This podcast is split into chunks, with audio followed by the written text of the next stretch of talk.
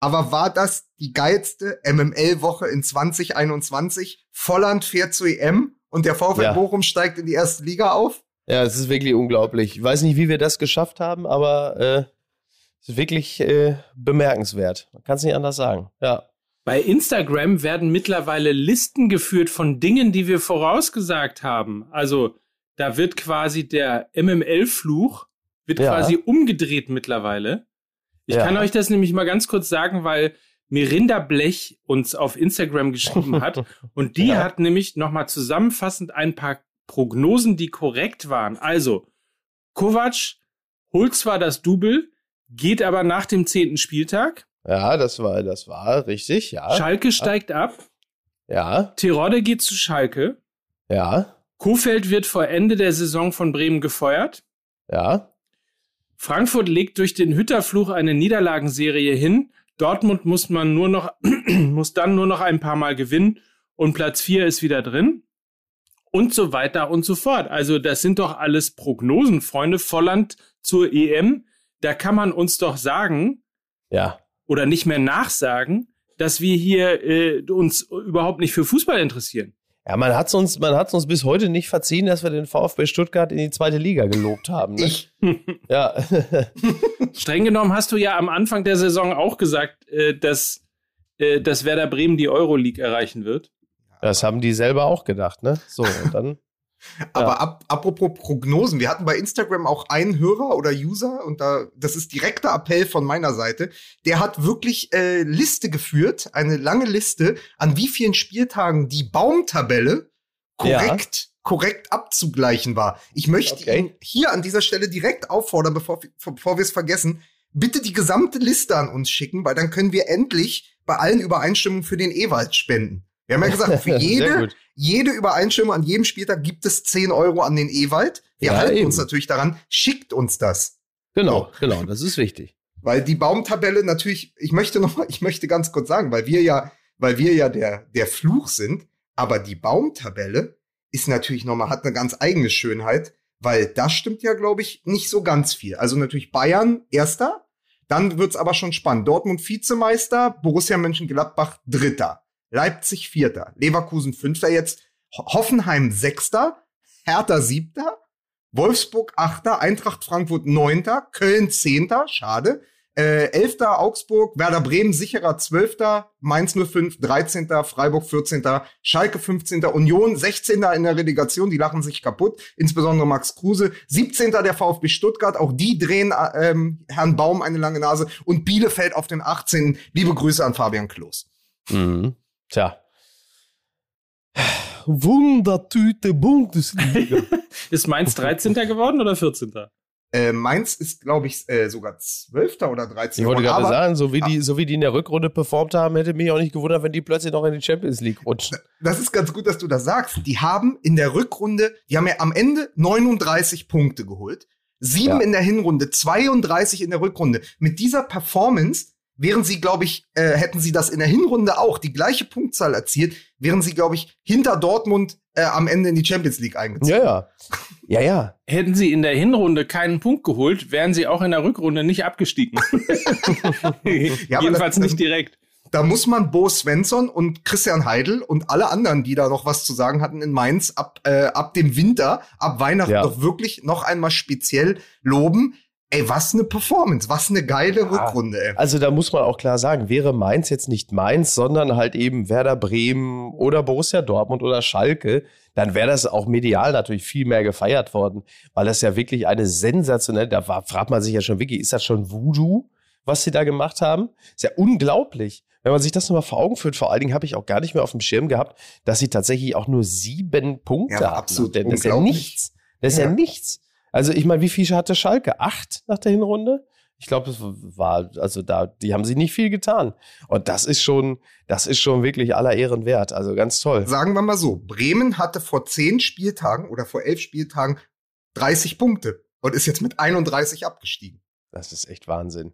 Da muss ich ja wenigstens nicht mehr mein altes, ausgelutschtes Alemannia Aachen-Beispiel raus, äh, rausholen, wenn es darum geht, dass eine Mannschaft, die eigentlich schon sicher geglaubt war, dann plötzlich noch aus der Liga fliegt. Da hat Werder Bremen natürlich jetzt eindrucksvoll äh, mal das Ganze aufgefrischt.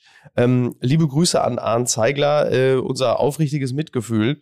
Ähm, ich ich, ich habe euch was ganz, ganz Schönes mitgebracht. Anstatt ass, wie bei dir, ass, ass. anstatt bei, wie bei dir immer Post von Wagner, gibt es jetzt ganz kurz, weil Werder Bremen abgestiegen ist, aber weil man diesen Club durchaus noch mal würdigen muss für die letzten 40 Jahre Bundesliga, gibt es jetzt Post von Ahrens, Peter Ach, Ahrens, der in, einem, ja, der in einem Nachruf auf Werder Bremen Folgendes geschrieben hat. Werder Bremen. Kurzubs Elfmeter, Otto der Erste begleitet von der Begeisterung von ZDF-Fanboy Rolf Töpperwien. Manni Burgsmüller und Uwe Reinders, die Schlitzohren, die 40-jährigen Klaus Fichtel und Mirko Votava, die Torjäger Rudi Völler, Miroslav Klose, Bernd Hopsch und Karl-Heinz Riedle. Max Kruse, der Lässige, Johann Miku, oh ja, vor allem er, der sanfte Zauberer, die Papierkugel im Volkspark, Dieter Eils, der Ostfriesen Alemao, was für ein Spitzname. Mesut Özil und Per Mertesacker, die Weltmeister. Nicht zu vergessen, wenn man über Weltmeister redet, Günther Hermann, Tim Wiese in Rosa, Willy Lemke gegen Uli Hoeneß, Ailton, der Kugelblitz, Mario Basler. Ach ja, Rune Bratzett. Nie mehr gab es eine solche Nummer vier in diesem Trikot. Man könnte das ganze Internet mit dieser Aufzählung füllen. Gefühlt jeder zweite Profi von einst mittlerweile mit dem Etikett Clublegende herumlaufen. Wintenrufer. Wintenrufer. Ja, wirklich gut. Wirklich gut. Ja. Vom Windenrufer zum Werberufer. Wir wollen kurz. wir wollen. Alter. Ey, komm, es ist ein sehr, sehr lockerer Übergang. Ja, vom Winden zum Windigen. Mike, du bitte. Unser neuer Partner. Herzlich willkommen. Allwest ist ein Mix aus äh, All wie Allianz und West wie Invest. Also Allwest auf jeden Fall äh, ist das äh, heutige Unternehmen, auf das wir gerne unsere Aufmerksamkeit für euch bringen wollen. Allwest de slash Fußball-MML und äh, der schlaue MML-Hörer weiß natürlich, dass Invest mit V geschrieben wird. Insofern wird Alvest natürlich auch mit V geschrieben. Äh, es geht um hohe Renditechancen, aber auch hohe Sicherheit von äh, langfristigen Investitionen ausgewählter ETFs und Investmentfonds, aber eben auch renditestarken Sicherungsvermögen der Allianz. All davon kann man profitieren, jederzeit ein- und auszahlen, alles digital 24-7 und eben ein innovatives High-End-Kundencockpit. Das findet man auf alvest.de slash fußballmml. Spannender Partner auf jeden Fall. Gerne mal reinschauen. Ist vielleicht auch die sicherere Bank, äh, als wenn man gedacht hätte, als Hertha, äh, pass auf, ja. äh, die 12 Millionen von Werder Bremen, die haben wir ja sicher, ne? dass die den Selke genommen haben. Ähm, und da ist so Alves doch zum Beispiel eine gute Alternative, würde ich sagen. Ja, vor allen Dingen, weil Hertha BSC hat ja früher in Brasilianer investiert. Da dann haben sie natürlich Alex Alves geholt, ne? Ist ja, ist, ist, ist, ist, ist ja klar. Äh, muss man aber ganz kurz sagen, sag mal, ähm, Borussia Dortmund, Mike Necker, äh, dritter Platz, äh, wie, wie Dennis Busch, äh, der Domborussen gesagt hat, äh, sie wo haben auch noch Wolfsburg geschluckt. Hat das denn was mit deinen Aktien gemacht? Das kann ich dir nicht mehr so genau sagen, weil ich nämlich bei einem Plus von äh, 23 Prozent äh, meine BVB-Aktien äh, verkauft habe, um dann sehr schlau in Bitcoin zu investieren. Das, das, ist, das, ist, ja, als wenn man einen jungen Trainer, mit dem man die Champions League erreicht, äh, ins dritte Glied schickt und jemanden holt, der nicht mal in die Conference League gekomm ist. Das ist eine komplette Idiotie. Das, das war ja, Quatsch. Habe ich auf jeden Fall sehr super gemacht. Aber wo passiert denn sowas? Wo passiert denn sowas? Ne? Ach, ja. Gottes Willen. Das ist, ja, das so. ist echt schon spannend. Äh, übrigens, ganz kurz, weil wir gerade noch bei Werder Bremen waren, äh, lustige Szene gestern äh, im äh, Sport 1 Doppelpass. Ich weiß nicht, ob ihr es äh, gesehen habt. Ich habe es mir später im Internet, in diesem Internet nochmal angesehen, äh, als Frank Baumann zugeschaltet war von Werder Bremen, der Geschäftsführer. Und dann ging es irgendwie darum, dass Effenberg als Sport 1-Experte da saß und dann sagte, ja, wie kann denn das sein, dass man nach dem 24. Spieltag äh, da keinen Punkt mehr holt und dass man so abstürzt? Da muss es doch auch noch andere Gründe geben. Und dann sagte Frank Baumann natürlich so trocken, wie er so ein bisschen tröge wie er sitzt, ja, Stefan, ähm, und lächelte und lächelte so leid. Aber ja, du warst ja auch mal ein ganz ordentlicher Spieler, du weißt doch, dass das so und so ist. Und er erzählte Frank Baumann ungefähr noch eine Minute weiter und du kannst davon ausgehen, Effenberg hat überhaupt nicht mehr zugehört, was Frank Baumann da noch so gesagt hat zur Situation bei Bremen, weil äh, in dem Moment, wo Frank Baumann äh, so, so leicht ironisch hat, du warst ja auch mal ein ganz ordentlicher Spieler, war es für Effenberg offensichtlich aus. Er sagte, äh, nochmal, was hast du da gerade gesagt? Ich war ein ganz ordentlicher Spieler. Äh, äh, du warst ein ordentlicher Spieler. Ich war besser. Und war so wirklich, du hast richtig gemerkt, dass der so auf diesem Humor und dann sagte äh, so nach dem Motto, wieso sagst, wieso sagst du sowas? Und Frank Baumann so leicht, ja, das war der berühmte Bremer Humor. Und dann sagte er mir, ja, verstehe ich nicht, ich bin Hamburger. Wo du dachtest, hei, hei, hei, hei, hei, hei. So wirklich, aber das ist auch, das ist auch so ein typischer Effe, ne? Wenn es dann wirklich, es gibt so eine, so eine äh, ewig lange Verarschungshistorie, dass Effenberg in dem Moment, wo man auch nur flapsig äh, äh, seine Leistungen in die Nähe der Mittelmäßigkeit rückt, dass er einfach gar nicht mehr zuhört und sagt, ja, alleine was für ein Satz. Ich, ich war, du warst ein ordentlicher Spieler, ich war besser. Das ist ja so auf achtjährigem Niveau. Und das dann so im, also selbst, selbst bei Sport 1 guckt ja der ein oder andere hin. Und da denkt man sich auch so, hey, yes, ey.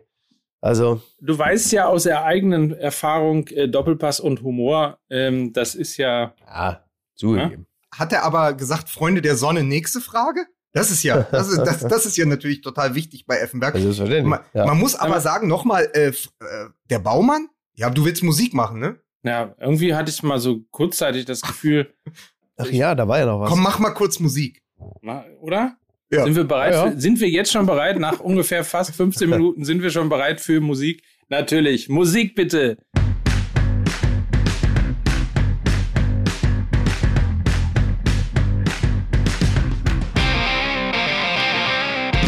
Und damit herzlich willkommen zur Saisonfinal-Sendung von Fußball MML. Hier sind äh, ich ich bin der einzige, der hier noch hart arbeiten muss. Meine meine äh, ansonsten meine Partner die frönen das lockere Leben im Urlaub. Der eine in Lissabon. Wir begrüßen Mickey Beisenherz. Ich bin mit der Lazarus Air nach Lissabon geflogen. Ich grüße euch als Geheilter. Und, und der andere in Griechenland, Lukas Vogelsang. Ach, ja, schönen guten Tag. Frag mich doch mal, ob Kali da ist. Kali nicht da. Hier, und hier ist der Mann, der sich, äh, der, der eine Art von Urlaub macht. Live aus Bad Homburg. Hier ist Mike Nagar. ja, so ist es. Ich habe mich die ganze Dank. Zeit gefragt, was das für eine. Es, es ist, also wir sehen uns ja via FaceTime und es ist ja nun äh, Usus, dass Menschen wie Albrecht von Lucke oder Claudius Seidel hinter sich wirklich beeindruckende Bücherwände haben. Und bei Mike, äh, von dem er intern bekannt ist, also dass das Einzige, was er jemals gelesen hat, ein Pixie-Buch und WhatsApp sind, äh, hat, der hat da im Hintergrund hat er im Hintergrund zahllose, es sieht aus wie Bücher. Und dann guckt man sich das aber genauer an, dann sind es einfach nur so Aktenordner. Also das, was sich in der Regel dann irgendwelche Delinquenten vors Gesicht halten, wenn sie vor Gericht sind. Und äh, Jetzt stelle ich mir die Frage, was hast du da gemacht? Hast du für deinen Schwiegervater die Buchhaltung gemacht oder was genau ist da der? Ne? Du bist auf jeden Fall auf dem richtigen Damm. Ich bin äh, im Büro meines Schwiegervaters.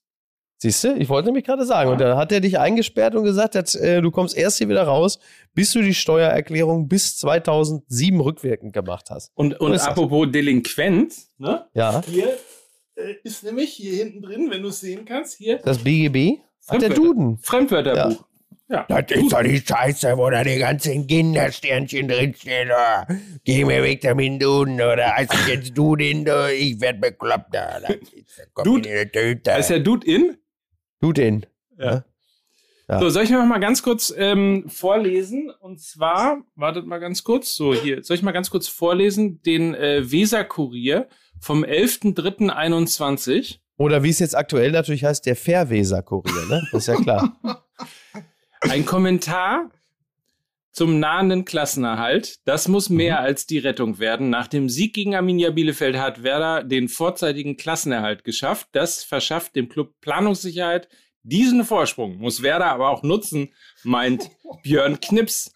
Glückwunsch, Werder! Nicht mal kühlste Optimisten hätten nach dem Fastabstieg und dem personellen Aderlass daran geglaubt, dass der Klassenerhalt schon am 24. Spieltag geschafft ist okay, es gibt da diese eine Mahn, dieses eine mahnende Beispiel, übrigens nicht Stuttgart, wie Trainer Florian Kofeld angemerkt hat, sondern Ulm, der SSV, hatte im Jahr 2000 wie nun Werder nach 24 Partien 30 Punkte und musste dann mit 35 Zählern runter. Allerdings, der Ulmer Vorsprung betrug damals nur sechs Punkte, bei Werder sind es elf. Und so weiter. Also Haken dran, grün-weiß bleibt drin. Ja, Wahnsinn. Jetzt, ja, kann, aber, jetzt aber, kann der Spaß aber, beginnen. Aber, aber der Kollege, jetzt kann der Spaß beginnen. das, das war wirklich bitter. Ähm, aber der Kollege Knips hat ja auch geschrieben, den müssen sie jetzt auch nutzen. Ja. Was sie natürlich nicht getan haben. Ja. Ne? Es sei denn natürlich, dass Nutzen bedeutet, dass man dann schon alle Reserven geschont hat für die dann äh, sich anbahnende Champions League in der nächsten Saison. Das weiß man natürlich nicht genau. Wie sehr kann man an Werders Stelle die Conference League hassen, dass man dann die zehn Spiele allesamt so in den Sack haut? Das kann, ja. kann nicht wahr sein. Aber es heißt ja auch, er sagte ja Vorsprung, es heißt ja auch Vorsprung durch Technik. Habt ihr Davy Selke gesehen? Ah, oh, Wahnsinn. Davy Selke konkurrierte äh, im Wettrennen um die peinlichste Vorstellung des Wochenendes äh, mit unserem deutschen ESC-Beitrag. Äh, den können wir also, im Grunde können wir nächstes Jahr Davy Selke losschicken. Also, es handelt sich da ja immer noch um ein äh, menschliches Wesen, deswegen will ich jetzt die Häme auch nicht ausarten lassen, aber das es hat war schon. Lukas Vogelsang noch nie gestört. aber es, aber es war natürlich, es war natürlich eine Szene, äh, die wird äh, ihm höchstwahrscheinlich auch noch lange äh, im Gedächtnis bleiben und natürlich sagenhaft bitter. Und äh, klar, für jemanden, der bei dem so, so die, die Pose, die Außenwirkung und die Leistung so weit auseinanderklaffen wie Selke, das war natürlich irgendwie auch ja, symptomatisch, würde ich mal sagen. Die Frage ist ja, ob äh, Davy Selke damit Werder gerettet hat. Ja, weil sie das sich gar nicht hätten leisten können, ihn zu kaufen. 12,5 ja, Millionen. Das habe ich, das habe ich tatsächlich, das habe ich tatsächlich auch schon, äh, schon überlegt, ob das nicht im, unterm Strich äh, die einfache Lösung für alle Beteiligten gewesen ist. es ist vor allem, ich glaube, äh, ich glaube, dass der Abstieg wirklich preiswerter ist als 12,5 Millionen. Ja, ja. Plus, es gab ja auch noch irgendwelche Sonderabsprachen und Prämien und beim Erreichen von irgend, ihr kennt das ja, ne? Also Wiederaufstieg und so. Ja, ich glaube, das hätten bis 14,5 Millionen werden können oder so. Da ist natürlich der Abstieg billiger. Und jetzt haben wir den in Berlin an der Backe, als hätten wir nicht schon genug Problemfälle in einem völlig aufgeblähten Kader. Ja, hat der Dada ja auch gesagt. Das erste, was er machen muss, also das erste, was er gemacht hat, er hat eine Zigarre geraucht. Aber das zweite ja. ist, er muss jetzt halt diesen Kader verschlanken. Und da sind halt viele, viele, viele Spieler bei Hertha, wo es im Kopf überhaupt nicht stimmt, wo er dann sagte mhm. auch, ähm, tak taktisch überhaupt nicht für die Bundesliga geschult. Und jetzt geht auch noch Sami Kedira. Ähm, ja. Aber man, man muss auch mal sagen, ähm, Werder Bremen, absoluter Irrsinn, wenn man sich überlegt, und das ist auch etwas, was ich bei Peter Ahrens gelesen habe, habe manchmal gedacht,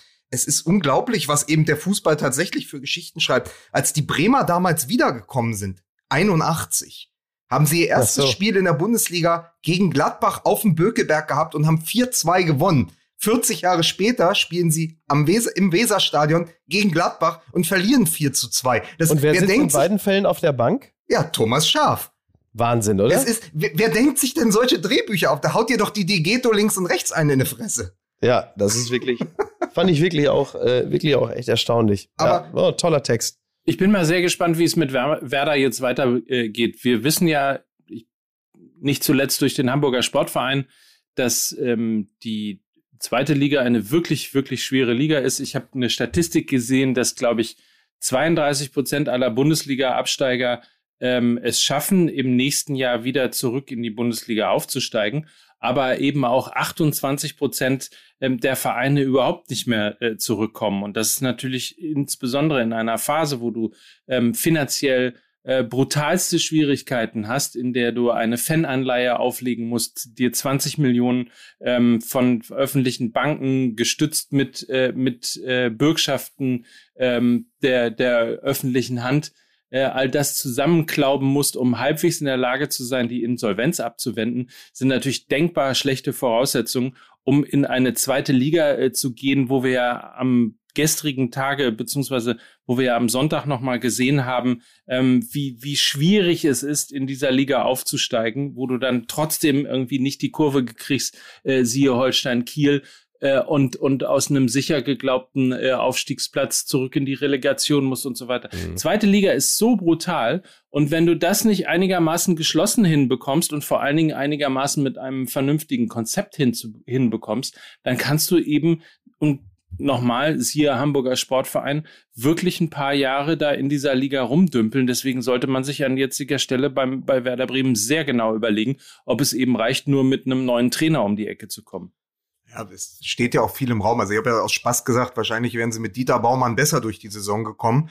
Ähm, also die Vereinsführung hat ja auch ein großes Problem. Das war jetzt auch ein Absturz mit Ankündigungen, weil, also es heißt ja immer Werder Bremen, der, der Verein, der am Boden geblieben ist, ja, der ist halt so lange am Boden geblieben, bis er am Boden lag. Also das ist ja das große Problem von Werder. Und der HSV ist ja sogar noch ein ganz, ganz gutes Beispiel, weil die hatten ja wenigstens Geld und die sind noch in der zweiten Liga. Also die konnten sich halten, weil sie zumindest ein bis zwei Hände voll Spieler verpflichtet haben, die in der zweiten Liga funktionieren. Das hat natürlich zu dem zum äh, Aufstieg äh, in den letzten Jahren dann nicht gereicht, aber sie sind nicht weiter abgestürzt. Es gibt ja viel schlimmere Beispiele, mhm. wie eben Alemannia Aachen, wie den ersten FC Kaiserslautern, äh, wo du wo der Betze nicht mehr brennt, sondern der Betze irgendwann abgerissen wird und dann steht da ein Lidl und du bist plötzlich in der dritten, vierten oder fünften Liga. 1860 ja. hat gerade den Aufstieg verpasst in die zweite Liga am letzten Spieltag, weil sie gegen Ingolstadt verloren haben. Das sind ja alles ja. Vereine, die sich freuen würden, wenn sie zumindest in dieser besten zweiten Liga aller Zeiten mittun könnten. Ich sehe ja. ja bei Werder Bremen eher das Problem, wie stellst du da jetzt noch einen Kader zusammen,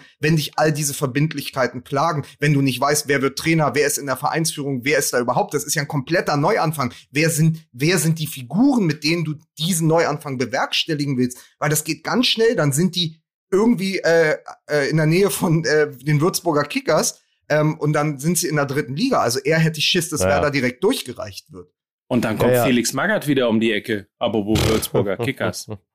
ja, ja. Ja, das ist bei Bremen, die waren ja generell immer schon strukturell sehr schwach. Äh, das hatten sie ja immer schon ein bisschen das, das Problem und äh, hatten ja nie so wahnsinnig viel Geld. Selbst äh, lustigerweise auch in den Champions League-Jahren hatten sie irgendwie nie so richtig viel Geld, wo man sich bis heute, es ist ja bis heute der Satz in Bremen, wo ist das Geld von Diego geblieben, ne? Oder Özil. also, ähm, ja, aber das ist, das ist schon echt sehr bitter und auch da wieder für Tradition kannst du ja halt nichts kaufen. So, hast 40 Jahre lang der Bundesliga unglaublich viel Freude bereitet, aber das ist dann jetzt alles auf Null gestellt. Das ist einfach scheißegal. So, aber diese zweite Liga, die du ja gerade schon angesprochen hast, es ist ja wirklich Wahnsinn. Ne? Also es hat ja auch jemand äh, irgendwie auch ein Bild gepostet, äh, diese ewige äh, Tabelle der Bundesliga. Ich glaube, die berechnet sich a, äh, wie viele Punkte man so geholt hat und wie viele Jahre man in der mhm. Bundesliga bestanden hat oder so. Ne? Und dann hast du ja wirklich Vereine dabei, wie eben Schalke, HSV, Bremen, Lautern beispielsweise.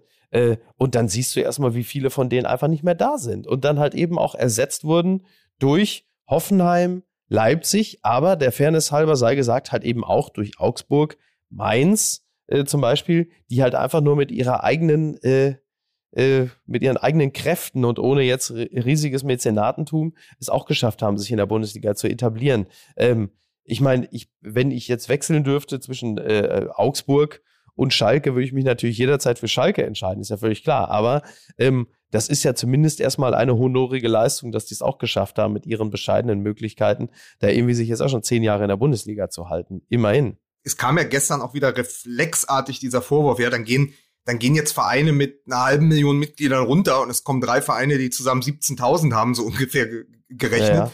Und dann musst du aber sagen, ja, aber Gräuter Fürth, ich glaube, die haben den kleinsten Etat der Liga gehabt in der zweiten Liga. Die haben die jüngste ja. Mannschaft gehabt. So Spieler wie Julian Green, der noch bei noch unter Guardiola bei den Bayern gespielt hat. Also auch so ausgemusterte, dann äh, mhm. ganz junge Spieler, die sich in der zweiten Liga beweisen wollten, dann die Jungs, die über den zweiten Bildungsweg nochmal in die erste Liga kommen wollten. So stand es, glaube ich, auch auf Spiegel Online. Fast ein bisschen wie Darmstadt damals, ne? Aber eine ganz so aufregende Truppe mit ganz, ganz wenig Geld zusammen äh, zusammengestellt, aber halt mit System. Genau wie mhm. unter dem Trainer Reis. Übrigens sensationelle Überschrift auf Spon heute. Äh, es, äh, Baby, es gibt Reis. Äh, ja, ja. Zum das auch Peter Ahrens gewesen, ne? Oder ja, ich glaube auch. Also Ahrens on fire auf jeden Fall. Die letzten ja. Tage hat großen Spaß gemacht. Ja, und da siehst du, wenn Thomas Reis hat ein ähm, Konzept gehabt, Kräuter Fürth hat ein Konzept gehabt und davon musst du dann halt eben auch als Traditionsclub lernen, weil es waren ja nicht die Powerhäuser, war ja nicht ja. Powerhouses der zweiten Liga, die plötzlich Erster und Zweiter geworden sind. Es sind Vereine mit dem kleinsten Etat und ich glaube, Bochum hatte jetzt auch eher so, war im Mittelfeld mhm. anzusiedeln, ja. äh, was, äh, was die finanzielle Lage angeht. Und die sind Erster und Zweiter. Und Holstein Kiel ist ja auch eigentlich ein Außenseiter. Also die drei hätte ja vor der Saison niemand auf die ersten drei Plätze getippt. Das nee, heißt, du musst auch, wenn du jetzt in die zweite Liga gehst, und es ist ein Gruß an den HSV, das ist aber genauso ein Gruß an äh, Köln, Schalke und Bremen, äh, falls Köln ähm, noch äh, runtergeht gegen Holstein Kiel. Du musst das neu denken. Also Kohle allein hilft dir in der zweiten Liga nichts. Interessanterweise, und das ist ja auch nochmal ein Blick auf, auf Bremen, wenn wir heute oder in den äh, vergangenen Folgen so oft über Schmatke geredet haben, der jetzt äh, wieder belegt hat, ähm, was für ein guter Manager er ist, ähm, indem er den VfL Wolfsburg zurück in die Champions League gebracht hat. Muss man bei Gräuter Fürth auch Rashid Asusi nennen, der wieder mhm. Sportgeschäftsführer äh, ist, ähm, wie schon damals, als Gräuter Fürth aufgestiegen ist. Also auch hier wieder ähm, ein, ein, ja, ein wirklich brillantes Stück Fußballarbeit in Anführungsstrichen mhm. hingelegt hat, indem er einfach ganz offensichtlich jemand ist, der ein gutes Gefühl dafür bekommt, wie man eine Mannschaft zusammenstellt, die eben erfolgreich sein kann, auch wenn man es ihr nicht zutraut. Also gerade schon gehört, der kleinste Etat, aber möglicherweise eben der kreativste Etat, der dann wieder im Schatten äh, der anderen, der großen Namen plötzlich äh, eben da ist, wenn der HSV strauchelt, ist Kräuter führt da, ähm, weil man offensichtlich eine sehr homogene ähm, Mannschaft zusammengestellt hat. Und das ist letztlich eben das, was man auch Werder Bremen vorwerfen muss, dass offensichtlich irgendwann dieses, dieses Bremen-DNA-Gefühl, wir machen das unter uns, wir sind alle sozusagen aus uns heraus, wir sind die, dieser Verein, der eben äh, aus Kontinuität entstanden ist, eben äh, durch, durch Trainer, die teilweise länger ähm, äh, Trainer gewesen sind, als Kohl und Merkel Kanzler gewesen sind. So, das Ding hat offensichtlich irgendwann nicht mehr gefruchtet und diese Signale hat man in Bremen einfach nicht erkannt. Dann zu sagen, okay, möglich, möglicherweise müssen wir halt dann zu radikaleren personellen Veränderungen führen und und das ist letztlich das, was man äh, was man Werder Bremen vor, vorwerfen muss. Ja, und eben auch diese Kreativität, also wenn du Rashid Asusi ansprichst, also äh, der, der Siegtorschütze gegen Düsseldorf im entscheidenden Spiel war ja Dixon Abiyama. Und der wiederum hat vor drei Jahren noch in der Kreisklasse Nürnberg-Frankenhöhe gespielt. Dann gab es ein Freundschaftsspiel gegen Fürth und dann hat Asusi erkannt, der kann was, den starte ich mal mit einem Vertrag aus. Und plötzlich ist der, ist der dein Aufstiegsstürmer, dein Aufstiegsjoker. Das, das gehört ja auch dazu. Und das war übrigens etwas, was Bremen in all den Jahren ja in der ersten Liga gemacht hat. Die haben mit Spielern, die woanders ausgemustert waren, ich weiß, wie, wie kam ein Miku überhaupt ja. nach Bremen, weil alle dachten, seine Zeit wäre vorbei, weil der woanders nicht funktioniert hat. Davon hatten sie, Bremen hat immer von dem Ruf gelebt, Spieler, die woanders gescheitert waren, die nicht funktioniert haben, in Bremen, in diesem familiären Umfeld wieder aufzupäppeln. Denen ja. äh, eine Mannschaft einen, einen Rahmen zu bieten, in dem sie gedeihen und blühen konnten. Und dann haben sie mit wenig Geld fantastische Talente geholt, eben Beispiel Claudio Pizarro, und haben sie dann später für viel Geld weiterverkauft. Dieses Händchen ist ihnen ja abhanden gekommen in den letzten Jahren. Genau. Sie haben ja mit ja. dem wenigen Geld, was sie hatten, vielleicht durch Panik, vielleicht weil ihnen das Auge verloren gegangen war,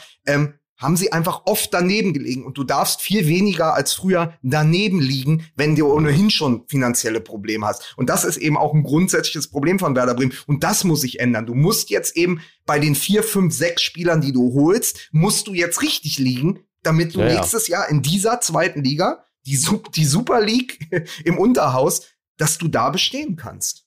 Hm. Naja, klar. Sonst ist vorbei. Also eine Sache muss man sagen, ich, ich suche das nochmal, diese Auflistung hier ganz kurz, äh, weil wir jetzt so lange an Bremen waren, aber nochmal, wir haben ja gerade, wir haben ja gerade gesprochen über diese verrückten Geschichten, die der Fußball schreibt. Ja, also Werder Bremen verabschiedet sich mit einem 2 zu 4, nachdem sie vor 40 Jahren mit einem 4 zu 2 zurückgekehrt waren. Aber mhm. was war das für ein Bundesliga-Wochenende vom Drehbuch her? Lars und Sven Bender feiern ihren Abschied gegen Borussia Dortmund. Lars Bender darf in der letzten Minute noch einen Elfmeter verwandeln ja. gegen Birki. Äh, Boateng geht unter Tränen. Silva macht 28 Tore. Ja. Das hat in, hätte in den letzten, in elf von den letzten 20 Jahren zum Torschützenkönig gereicht und zwar dicke. Kruse. Das hatte ich auch gesagt, als wir, als wir da geguckt haben. Wir haben Fußball geguckt und dachte, ey, scheiße, Silva auch schon 28 ja. Tore. Haaland ja auch 27, wo du sagst, das war sonst, war das immer so das Signum für absolute Superstürmer. Ailton mit 28 Toren Torschützenkönig gewonnen, Grafitsch mit 29. Das waren immer schon richtige Bestmarken. So, bis halt dann irgendwann Lewandowski kam. Ja, weil ja. es so, es wirkt dann so mickrig, aber ich meine, mhm. Martin Max und ich glaube sogar noch Fußballgott Alex Meyer. Das ist nicht so lange her. Äh, 19 und 20 Tore. Ja, 19, ja. 18. Also wirklich nicht viel. Und dann schießt der Silva 28, ist aber 13 Tore hinter dem ersten. und, so sagt, nee, und dann, dann kommt aber, also dann kommen diese 90. Minuten, ja. Also Lars Bender, der zum Abschied noch einen Elfmeter verwandeln darf. Dann Lewandowski, ich meine, wir haben ja gesprochen, Karl-Heinz Kaas, ja. Ah! da ist er! Der 41. Treffer. Robert Lewandowski. Das ist ja völlig ausgeflippt. Ja, wunderbar, ja. weil er die ganze Aber sei ihm auch gegönnt. Ich meine, ist auch toll, letztes Spiel, das er kommentiert, Karl-Heinz Kaas. Und er wollte ja eigentlich nur in München äh, das Spiel kommentieren, weil er halt dabei sein wollte, wie die Meisterschale übergeben wird. Genau. So, und dann macht halt eben dieser Lewandowski, äh, stellt dann noch diesen Rekord für die Ewigkeit auf. Und ich glaube, von diesem Rekord können wir jetzt wirklich mal behaupten, dass er für die Ewigkeit ist. So.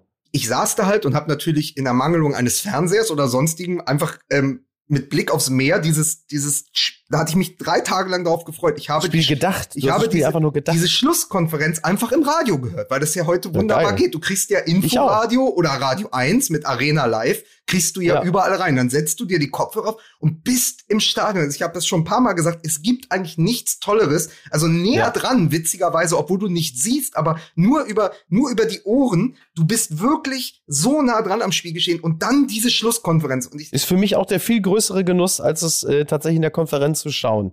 Ist bei mir genauso. Also Liga Live, Radio 1 gucke ich auch, äh, gucke ich, siehst du, guck ich. Ja, ich gucke es. Ja, ja. Ich gucke es, ich gucke, ich gucke es, obwohl ich es nur höre.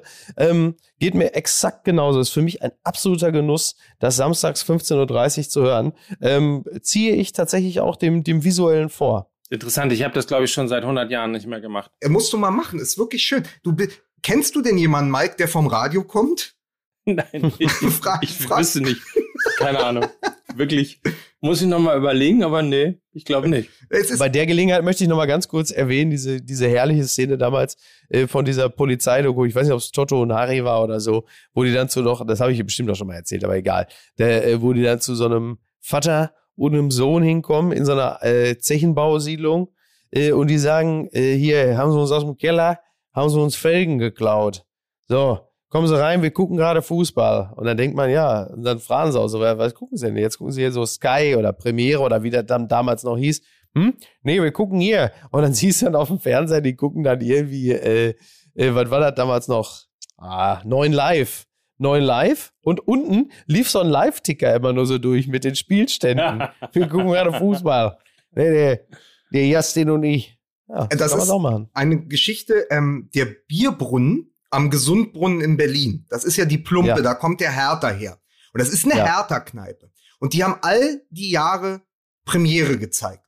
Dann konnte man einfach samstags hingehen, sein Bier trinken. Und dann konnte die Wirtin, Stichwort Kneipensterben, sich Sky nicht mehr leisten. Du musst ja als, äh, als Sky-Wirt, musst du, glaube ich, 650 ja. Euro im Monat zahlen oder so. Ja, ja, und dann, und das überprüfen die auch. Da, da gehen, fahren Leute durch die Stadt und gehen in die Kneipen. Und wenn du nicht, da ist so ein kleines, weiß ich, ob dieses es euch mal, dieses weiße ne? Bierglas. Dann ist ja. es kein gecrackter Stream oder so, dann ist original genau. bezahltes Sky. Das konnten die sich nicht mehr leisten. Jetzt sitzen da die alten Kuttenträger, die alten Weddinger Hertha-Fans. Ja. 70 plus, 80 plus, auch äh, wirklich richtig genuine Alkoholiker fressen, ja, wie man sich das vorstellt in so einer Berliner Kneipe. Die hängen da wie im goldenen Handschuh und gucken Hertha im Videotext. Also es läuft. Also das heißt, sie haben nicht die Kneipe gewechselt? Nein, nein, die, die Kneipe ist immer noch auch eine Fußballkneipe, aber sie mhm. variiert zwischen Radio hören, manchmal, aber eigentlich wird ja. Bier getrunken und Videotext geschaut. Ach, das ist ja abgefahren. Ja, da, ja gut. Ja, man muss dann auch Prioritäten setzen, ne? So. So, worauf ich aber hinaus wollte mit dieser Radiokonferenz ist, das war so ein unglaubliches Vergnügen, weil ich dachte, das kann doch nicht sein. Lewandowski kann doch nicht, die Bayern haben schon vier Tore. Und dann schießt ja. er wirklich seins in der 90. nachdem er sich ein Privatduell geliefert hat mit, äh, mit Ginkiewicz, seinem Landsmann, ja. der irgendwas ja. dagegen hatte, dass Lewandowski dieses 41. Tor schießt. Und dann kurz danach schießt ausgerechnet, das ist ja die Vokabel dazu, es ist ja ausgerechnet, Max Kruse, Union Berlin, im letzten Spiel von Nagelsmann, was auch noch dessen erstes Spiel war, nämlich gegen Union, in die Conference League in die Max Kruse gar nicht wollte, weil er vor ein paar Wochen ja. im, im, Interview gesagt hat, was eine Scheiße, was soll ich denn in der Conference League? Und dann schießt genau. er und du denkst so, das kann doch alles nicht wahr sein. Wer denkt sich sowas aus? Ja, verrückt. Ne? Und es war auch ein schönes Tor. Also es war nicht irgendwie nur so hingeschissen. Ich meine, das von Lewandowski war ja wirklich nur ein Abstauber, der im Grunde genommen der 40 Tore vorher fast unwürdig war. Ja, aber, aber, wenn du den Müller-Rekord endgültig brichst, dann doch bitte mit einem Abstaubertor im 16er. Ja, zugegeben, zugegeben. Ja, ich habe dann absolut. eine ganz kurze Frage für die nächste Saison. Müssen wir dann ab der nächsten Saison immer knackt Haaland den Lewandowski-Rekord sagen? Ja, das ist selbstverständlich. Ja, natürlich. Ja. Oder? Klar. Ja, ja logisch. Ja. Aber den knackt ähm, niemand. Das, das muss, das muss. Also e-, Ehre wem Ehre gebührt, ne? Ja. Die, die Frage ist nur, wie kann man denn jetzt noch das Erbe von Gerd Müller bewahren? Also ganz ernsthaft gefragt. Also jetzt ist dieser, also natürlich wird selbst Lewandowski, der auf Platz zwei der ewigen Torschützenliste steht, ähm, Torschützenliste steht, ähm, hinter Müller und vor Klaus Fischer, er wird ihn nicht mehr einholen. Aber du musst jetzt irgendwie, haben die Bayern doch jetzt einen Auftrag, Gerd Müller noch zu pflegen, weil das ja sozusagen, dieser eine Rekord ist ja weg. So. Ach, ich glaube, das wird nicht nötig sein. Ich glaube, wenn du den Namen Gerd Müller sagst, werden sie äh, nicht nur in München nach wie vor mit der Zunge schnalzen. Da muss man, glaube ich, wenig erklären. Dann werden sie sagen, der hat seine Rekorde damals geschafft, ohne Elfmeter zu schießen. So. ja. ja. Na, Außerdem ist er ein Deutscher. Außerdem ist er ein Deutscher. Das wollen wir nicht so. vergessen. So. Füßball. So, ich habe mal eine ganz kurze Frage. Wir haben ja, wir haben ja eben äh, allwest.de als als Partner gehabt, wo wir sehr mhm. viel Neues gelernt haben darüber, wie man eben auch äh, Renditechancen 15 beim Investment ETF. genau, Renditechancen beim Investment haben äh, kann und trotzdem Sicherheit haben kann. Jetzt haben wir einen weiteren äh, Partner und da müsst ihr mir mal an dieser Stelle ein bisschen helfen, weil wenn ich mhm. mich recht entsinne, haben wir doch Blinkist schon als Partner gehabt und da ja. ging es doch darum, dass die in der Lage waren, quasi ganze Bücher in 15 Minuten komprimiert genau. zusammenzufassen, oder? Genau. genau. das ist absolut richtig. Ja, das wenn man halt eben nicht die Zeit oder die Lust hat, Bücher komplett zu lesen, dann wird es komprimiert und verdichtet auf die Kerninformationen. Das kann sehr wichtig sein. Wenn man lange auf Reportagereise war, wie ich mit Joachim Kroll, und dann schreibt man ja daran und macht sich viele Gedanken für 30 äh, bis 40 Seiten pro Kapitel und dann hört man das selbst und dann wird ein Kapitel in drei Minuten nacherzählt und du sagst, okay, man hat es auch komprimierter haben können. So, das ist natürlich, aber es ist natürlich ganz, ganz großartig. Also bei so Reportagen, wie ich sie schreibe, finde ich es schwierig, weil es dann wirklich nacherzählen wird. Sie erzählen ja quasi eine Reise in diesem Fall nach, was nicht so ganz gut funktioniert. Was aber hervor Lukas, du sollst halt aber noch bewerben. Ja, pass auf, ne? kommt ja jetzt. Nur, ne? Was aber hervorragend funktioniert, ist ja für diese all die fantastischen Sachbücher, die man nicht schafft, zu lesen übers Jahr, wo man denkt, okay, was ja. ist die These, was ist die Essenz? Sie destillieren das ja. Du hast am Ende die ja. Essenz von, von jedem Thema, sei es Psychologie, sei es Philosophie, äh, sei es äh, etwas, wo es wirklich zentral um den Menschen geht, wo große Thesen verhandelt werden oder um das Leben der Bäume so. oder wenn du das einfach mal hören Du kriegst so ein Eckart von Hirschhausen Buch, kriegst du mit Blinkist in äh, 30 Sekunden durch. Ne? Und das ist doch gut. Bei Mickey, wir wurden aber auch die Cartoons nacherzählt auf Blinkist. Mann, mit so, Billard. Pass auf, also, um, um das kurz nochmal zusammenzufassen. Blinkist ist eine App und die ist in der Lage, quasi Kernaussagen ähm, von Büchern komprimiert in 15 Minuten pro Titel zusammenzufassen. Das Neue an Blinkist ist, dass das jetzt eben nicht nur für Bücher gilt, sondern auch für Podcasts. Und zwar für ausgewählte ähm, Wissenspodcasts. Ähm, ja. Da gibt's mittlerweile sechs Podcasts ähm, und 20 Episoden, wo eben genau das gemacht wird. Also ein Podcast beispielsweise wie Erzähl mir die Welt oder äh, Aktienrebell, kreatives Zeitmanagement, beste Freundin. Und da hat man eben auch, kriegt man genau das Gleiche, ähm, was ihr eben über die Bücher beschrieben habt, eben die Zusammenfassung äh, dieses Podcasts auf 15 Minuten ähm, für, ja, in diesem Fall eben Shortcasts. Ähm, Aber das ist ja schon sehr lustig verdichtet, ne? Also, beziehungsweise in dem Falle äh, ist ja schon Meta, dass ein Podcast namens Zeitmanagement dann via Blinkist nochmal runtergebrochen wird, damit man halt nicht so viel Zeit damit verbringt, sich ewig lange einen Podcast über Zeitmanagement anzuhören. Ja. Das gefällt mir sehr gut. Ja. Also, das ist die neue Kategorie Shortcasts auf jeden Fall. Gibt es ab sofort in der Blinkist-App auf iOS und äh, Android Smartphone. Für alle Premium-Kunden ist das Ganze verfügbar. Schaut mal rein, guckt euch das an, spielt mit der App ein bisschen rum. Unser heutiger Werbepartner auf jeden Fall. Geil, von allwest zu allwissend. Ist das nicht? Und das in nur, in nur zwei Werbepartnern. So. Also, das, hab, das können nur wir. Mhm. Macht uns keiner nach. So schnell, möchte ich mal sagen. Allwissend waren wir ja im Grunde genommen, als wir schon angefangen haben, den VfL Bochum zu supporten. Mhm. Ja, der ist also jetzt der neue darauf, äh, ich meine, äh, zumindest ist es dann mal ein kleines Derby, auf das man sich freuen kann, wenn man schon verzichten muss äh, auf Dortmund gegen Schalke, kriegt man ja. äh, wenigstens Dortmund gegen Bochum hin. Ja, Gratulation auf jeden Fall an dieser Stelle. Ja. Ähm, und ansonsten ist ähm, ja eigentlich, ist noch irgendwas passiert? was wir in irgendeiner Form in dieser Dramaturgie des Wochenendes äh, noch nicht gewürdigt haben? Naja, also du hm. kannst dich natürlich, du hast ja geschrieben, dass die Ostwestfalen immer unterschätzt werden. Jetzt sind die Ostwestfalen, die nicht nur von, von Manuel Baum, ich will immer Antonio Baum sagen, wahrscheinlich wegen Antonia Baum. Da siehst du mal, wie, wie, wie feuilletonistisch versaut ich schon bin. Also, Antonio ja. Baum hat ja auch äh, Bielefeld auf den 18. Platz getippt. Ähm, ja. Und die haben natürlich wirklich für die Überraschung der Saison. Also, Stuttgart ist ähm, ein extrem schönes Beispiel gewesen, wie du gut arbeiten kannst. Aber Bielefeld, die, wo wirklich jeder gesagt hat, die steigen direkt wieder ab, sind neben ja, ja. Union und Stuttgart für mich das, das Team dieser Saison. Bielefeld, Bielefeld ist ja quasi das, äh, wie man seit gestern äh, weiß, ist äh, Bielefeld ja quasi das Gräuter führt der aktuellen Saison. Die, die, steigen sofort wieder ab. Ja, aber auch da muss man sagen, ähm, Gratulation, der kleinste Etat in der Bundesliga. Ähm, und dann ist es halt eben dann auch der Mix aus gut zusammengestellter Kader, ähm, aus, aus Teamgeist vor allem und halt das Ding einfach nie aufgeben, sich nie hängen lassen, genau zu wissen, ähm, worauf man sich aus, äh, worauf man sich einstellen muss.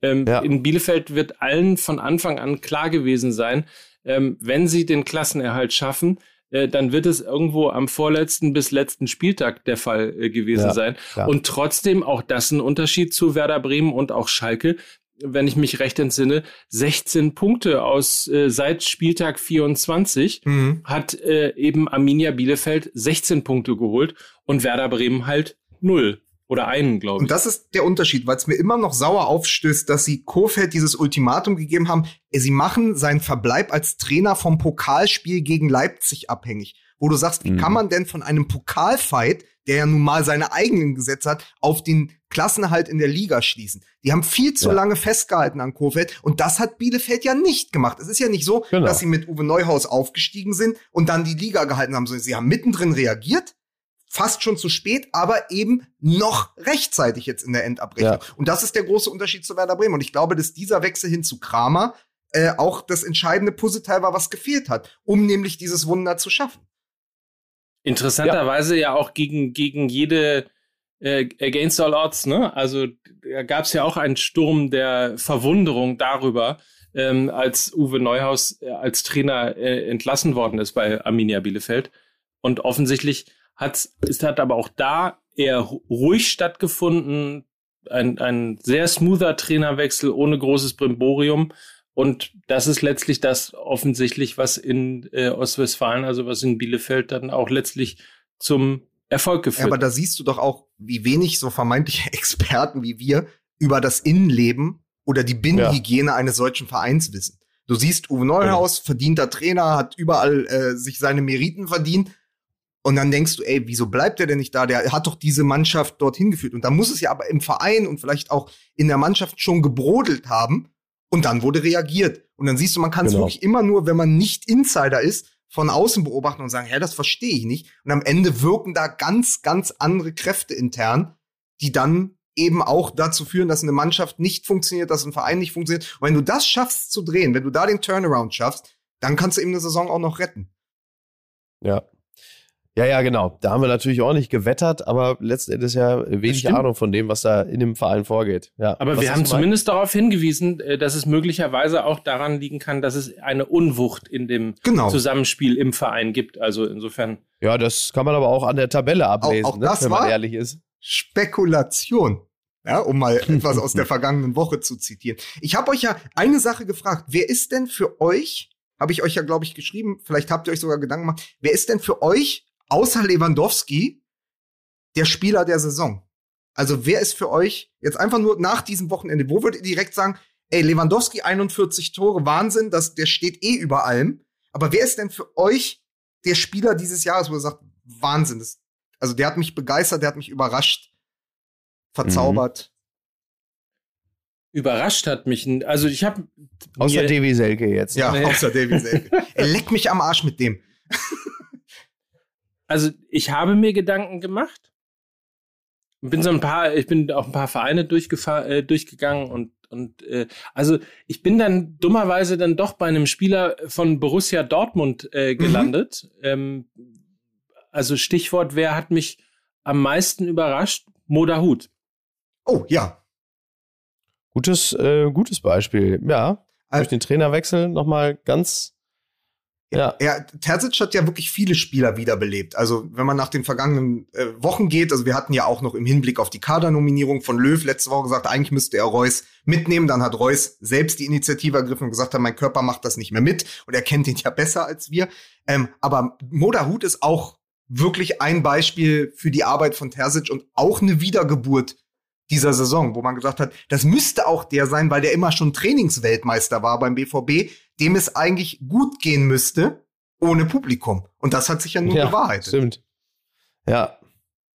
Ansonsten. Für mich Max Kruse. Also für mich jemand, der in der ja, Hinrunde, als er, jemand, der in der Hinrunde, als er fit war, als er neu kam aus Istanbul, wo ich noch gesagt habe, wieso hat es Hertha nicht geschafft, den zu holen? Es war ja lange im Gespräch. Es gab ja dieses Raunen, er kommt nach Berlin, kommt er vielleicht zur Hertha. Ja, ja. Und ich sage euch, jetzt retrospektiv, man ist natürlich immer schlauer, aber schon damals war so die Idee, der könnte Hertha ganz gut tun da auf der 10. Und das hat er ja bei Union als Pacemaker, als jemand, der wirklich dieses Spiel auch bestimmt hat in den ersten Wochen, gezeigt. Und dann hat er sich ja verletzt und war weg. Und dann, der hat nie wieder die Form aus der Hinrunde gefunden. Aber er war immer entscheidend dabei. Und wie viel Traumtore kann man eigentlich schießen und wie viel wichtige Tore als ein einziger Spieler? Und da muss man doch mal sagen, Max Kruse, der immer als das Enfant terrible und immer so dieser, ähm, dieser etwas andere Charakter bezeichnet wird, aber den Unionern hat der so, so gut getan. Und diese, dieser siebte Platz ist auch letztendlich ein siebter Platz von Max Kruse. Ja, absolut. Nee, tatsächlich wüsste ich jetzt so einzelne Spieler außer den üblichen Verdächtigen, so wie Haaland oder so, ähm, oder halt eben auch Silver, weil man doch immer erst sehr auf die, die Stürmer äh, blickt. Ja. Ähm, Mats Hummels. Also Goretzka, Goretzka ist natürlich auch so ein Kandidat, weil der natürlich in dieser Saison auch nochmal echt ähm, nochmal so seine, seine Leistung verfestigt hat. Aber das ist auch so, ist auch so läppsch, so auf die Bayern zu blicken, wo du das ja, kannst du eben genommen fast jede Position rauspicken, wo man sagt, äh, fantastisch. Also, ich meine, letzten Endes, dass ein Spieler wie Thomas Müller beispielsweise sich bei Jogi Löw wieder zurück in die Nationalmannschaft äh, getankt hat, ist ja, ist ja auch eine äh, bemerkenswerte Leistung, dass ausgerechnet der sture Löw, der je mehr die Leute jemanden fordern, desto mehr dicht macht, ähm, da muss man schon ein besonderes Leistungsniveau erreichen, um sich da wirklich unverzichtbar zu machen. Das finde ich, kann man auf jeden Fall auch mal erwähnen. Aber ansonsten. Es gehen ja drei Gladbacher mit zur Europameisterschaft. Ginter, Neuhaus mhm. und Hofmann. Neuhaus ist auch so. Ja, und ich finde aber, ja. es ist sehr, sehr schade, ist auch, wenn man mal äh, auf 2017 auf den Confed Cup zurückschaut, dass Lars Stindl, ja. der der beste ähm, deutsche mhm. Torschütze in der Torschützenliste mhm. ist. Lars Stindl, der hat eine hervorragende Saison gespielt. Das ist auch einer, der ja. die, der ist auch so eine Lok, der den, der den, der die ganze Mannschaft von vorne genau. zieht. Dass Lars Stindl nicht in diesem Kader ist, finde ich sehr schade und ist für mich ja, auch einer auch der schade. Spieler der Saison. Aber Markus Thuram, der ja auch eine aufregende Saison hinter sich hatte, wir erinnern uns ja. an die Spuckattacke, ähm, an, an ähm, also er ist ja immer noch der, der gekniet hat für Black Lives Matter, dann mhm. kam später diese Spuckattacke, also ein Auf und Ab emotional und auch in den Schlagzeilen. Und der fährt jetzt in diesem hervorragenden Kader der Franzosen auch mit zur EM. Also auch der ja. hat sich in Gladbach zum Nationalspieler entwickelt. Auch jemand, den man heraus, äh, den man irgendwie herausstellen könnte. Und natürlich, weil man ihn jetzt schon wieder ein bisschen vergessen hat, weil er, glaube ich, seit sechs oder acht Wochen verletzt ist, Silas Wamangituka. Oh ja, vom stimmt. VfB Stuttgart, oh ja. der bis oh zu seinem ja. Kreuz, ich glaube, es ist ein Kreuzbandriss gewesen, der bis zu seinem Kreuzbandriss die ganze Liga aufgemischt hat. Und auch für diesen ja, wieder, stimmt. der VfB Stuttgart stand ja wieder für die jungen Wilden, auch wegen Silas Wamangituka. Stimmt, hat man schon fast wieder vergessen. Ja, ja, klar, der hat natürlich da so für Furore gesorgt. Ähm, ja, bitter. Echt? Es gibt übrigens interessanterweise ähm, gibt's zwei, drei Spieler im Team vom VfL Wolfsburg, die tatsächlich überrascht haben und ähm, wirklich eine super Saison gespielt haben. Ähm, das, das fängt bei Schlager an, der, mhm. glaube ich, das wichtige Bindeglied äh, überhaupt in dieser gesamten Mannschaft vom VfL Wolfsburg ist. Geht aber auch über Riedle Baku, der eine Sensationssaison äh, ja, bei stimmt. Wolfsburg äh, gespielt hat. Und natürlich Maxence Lacroix, ähm, der plötzlich äh, sich äh, auf die Listen sämtlicher europäischer Topclubs äh, als Innenverteidiger gespielt hat. Also ja.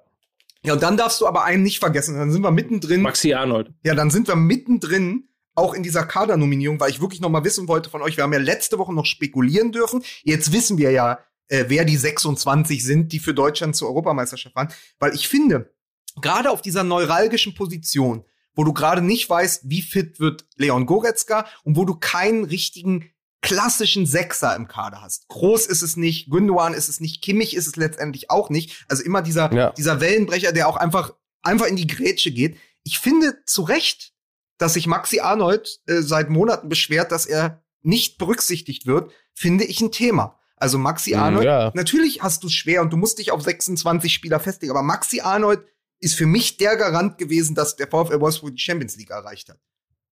Ja. Ähm, Interessanter Punkt. Ja, weißt du, wa warum du jetzt zögerst? Weil du, es gibt keine Geschichte zu erzählen zu Maxi Arnold. Er hat jetzt kein Traumtor geschossen, vielleicht hat er sogar eins mhm. geschossen. Man hat ihn nicht mitbekommen. Und das ist doch das beste genau. Zeugnis. Genau. Ja, ja, wieder sind wir wieder beim Thema Ostfriesen Alemau, der Staubsauger vor ja. der Abwehr. Das ist doch das beste ja. Zeugnis, was du Maxi Arnold ausstellen kannst, dass er die Bude einfach zusammengehalten hat. Die haben doch zwischenzeitlich, glaube ich, neun Spiele kein Gegentor kassiert. Das fängt ja nicht in der Innenverteidigung und bei dem herausragenden Kohn Castells, der wirklich einfach sich zu einem äh, äh, Torwart von internationalem Topniveau entwickelt hat. Aber das ist auch Maxi Arnold und eben äh, Schlager, die da vor der Abwehr Klar. aufgeräumt haben. Und dann Absolut. kann man schon mal sagen, das ist halt eine Position, die in Deutschland ähnlich wie der Linksverteidiger oder der Mittelstürmer nicht so gut besetzt ist. Wieso gibt man Maxi Arnold keine Chance? Und er hat ja auch, jetzt ist diese halbwegs sinnfreie und dann auch ähm, komische Länderspielpause da gab im März, als so ein bisschen, als wir, glaube ich, da noch gegen Nordmazedonien verloren haben und so. Da hat er doch gesagt, es hätte doch niemandem wehgetan, wenn ich dabei gewesen wäre. Noch gut. Das, ist ja. nicht, das, ja. hat mir, das hat mir das Herz gebrochen, als ich das gelesen habe. Ja, wirklich, habe. ne? Oder? So, ich will ja. doch nur einmal wieder ist wirklich rührend. Ja. Das ist wirklich rührend. Ja, aber das ist tatsächlich, ist aber insgesamt auch so eine äh, schmucklose Position, in der die, Auf, die, die Unauffälligkeit eigentlich das höchste Prädikat ist. Ne? So, und das ist natürlich, führt natürlich genau zu dem, was du gerade gesagt hast. So, wenn du das so, so geräuschlos verrichtest, deine Tätigkeit, und eben dafür sorgst, dass gewisse Szenen gar nicht erst entstehen, äh, da sind wir dann, das ist ein bisschen wie das berühmte Präventionsparadox, ne? ja, so. ja. So, das, je besser du deine Arbeit verrichtest, desto weniger gewürdigt wird sie eigentlich. So, und äh, da steht dann halt eben auch äh, Arnold an dieser Stelle. Betraf ja. doch sonst immer nur Spieler aus Dortmund. das stimmt. Aber ähm, wir müssen mal ganz kurz sagen, natürlich ist es jetzt so, wenn er jetzt Stindel nominiert hätte und Volland nicht, hätten wir wieder geschrien, ja. warum nicht Volland? Der ist äh, wiederum der Garant gewesen, dass Kovac und Monaco ein, eine hervorragende Saison in Frankreich gespielt haben. Jetzt ist Volland dabei, was wir, glaube ich, seit es diesen Podcast gibt, gefordert haben. Und jetzt das bin ich richtig. unzufrieden, dass Lars Stinde nicht mitfährt. Also ich möchte, ich möchte, immer, ne? ich möchte auf jeden Fall an dieser Stelle nochmal äh, sehr darauf hinweisen, dass ich äh, ja im Laufe der Saison während dieser Länderspielpause da im, im März eine Auseinandersetzung mit Christoph Daum hatte. äh, ja. Und vorgeschlagen habe, in dieser Diskussion eine alte, habe ich noch so gesagt, ich hol mal eine alte Fußball-MML-These raus. Wir fordern, dass äh, Kevin Volland mit zur Euro fährt und äh, Christoph Daum mich quasi anguckte mit diesem irren Blick über die Zoom-Schalte, mit diesem irren. Hat aber nichts mit dir zu tun, Mike. So.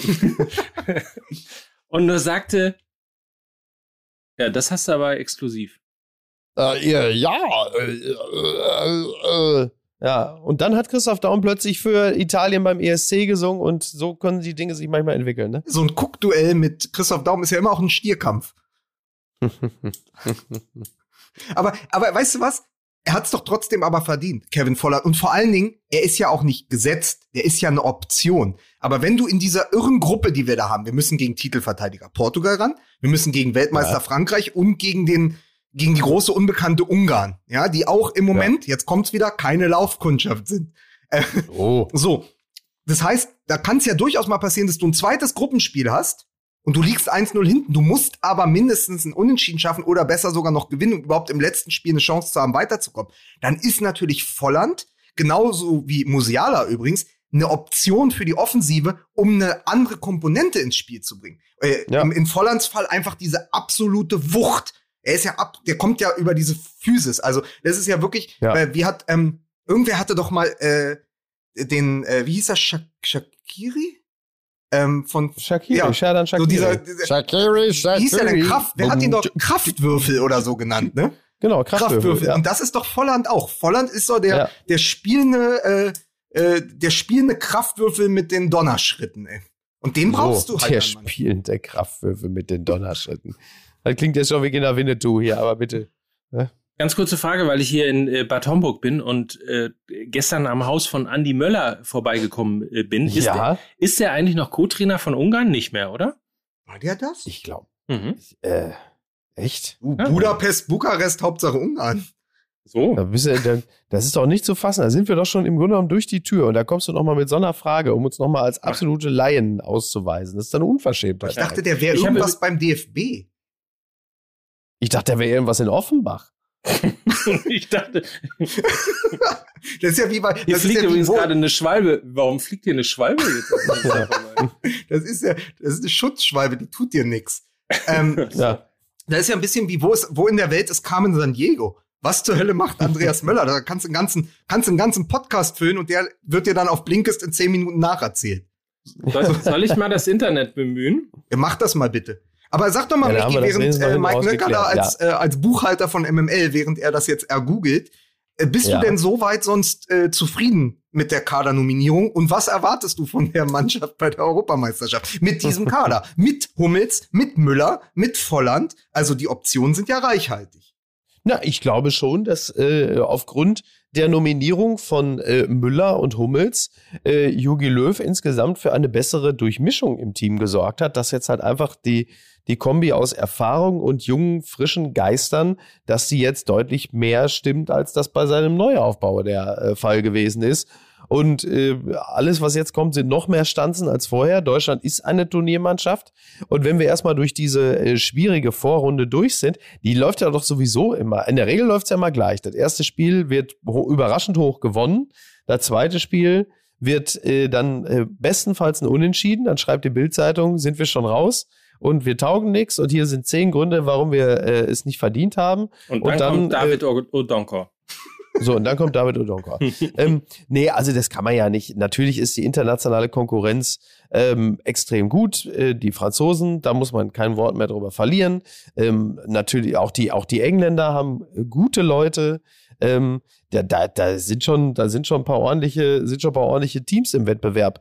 Aber nichtsdestotrotz glaube ich, dass die deutsche Mannschaft durchaus äh, das Halbfinale erreichen kann. So.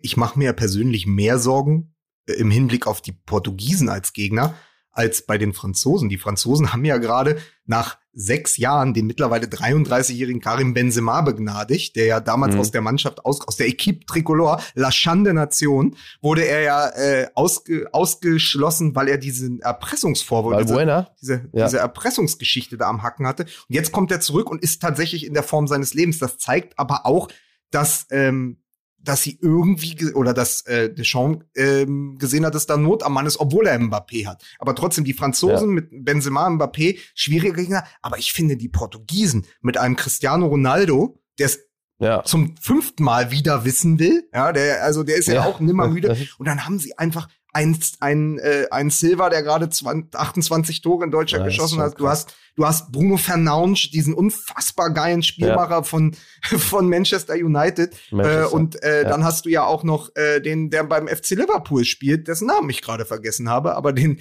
ähm, der ja auch eine herausragende Saison gespielt hat, weil äh, Sadio Mané sich ja äh, mal eben, äh, weiß ich auch nicht, in, in die Ungenauigkeit verabschiedet hat. Jetzt habe ich nur wirklich vergessen, wie er heißt. Ich weiß aber, dass ich vor dem auch Angst hatte bis gerade.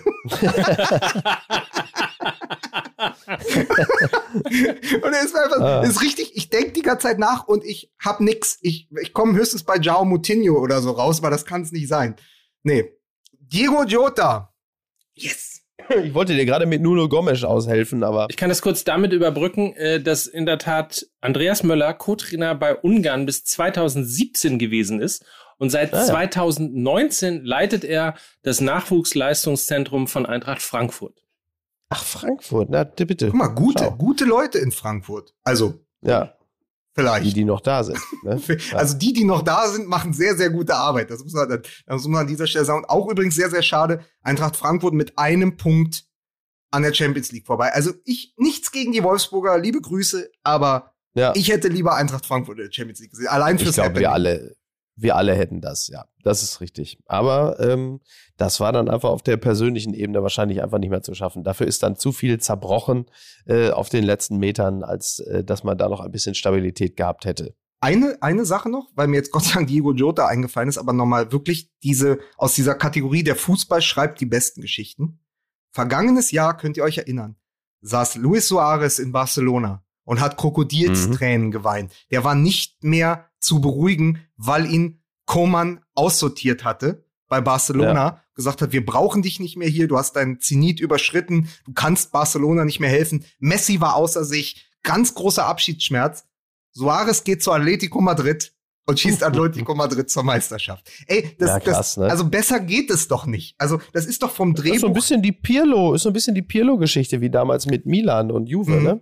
So, als sie auch gesagt haben, pass auf, du taugst hier nichts mehr, du bringst uns nichts mehr. Und dann äh, hat er quasi diese Erfolgsära als Spieler eingeleitet. Ja, ja, ist Tom Brady-Style. Ja. Er hat sich genau. Suarez nochmal durchgebissen. So, mir reicht's jetzt. Ähm, ich denke, das war das richtige Schlusswort, dass ich dann auch noch hören musste. Danke. Wieder einmal ist mir nichts erspart geblieben. Naja, muss man selber wissen. So, ich hole mir jetzt mal hier ein Frühstück im Hotel. Ich sehe übrigens gerade, das Wetter heute ist mau, es ist bewölkt. Toll. Es ist das deutsche Pfingstwetter noch mit mir hierher gezogen. So von unten, von unten gefilmt mit deinem äh, Bademantel siehst du aus wie ein Ficker Lissabon. Ich habe übrigens in der, in der Quarantäne, das wollte ich noch mal sagen, ich habe Witze äh, mir ausgedacht und wollte mal fragen, wollte mal fragen, wie ihr folgenden Witz findet. Also, ein klitzekleiner Hund, ja, der Corona überstanden hat. Wie nennt man den? Ein klitzekleiner äh, Hund, der Corona überstanden hat.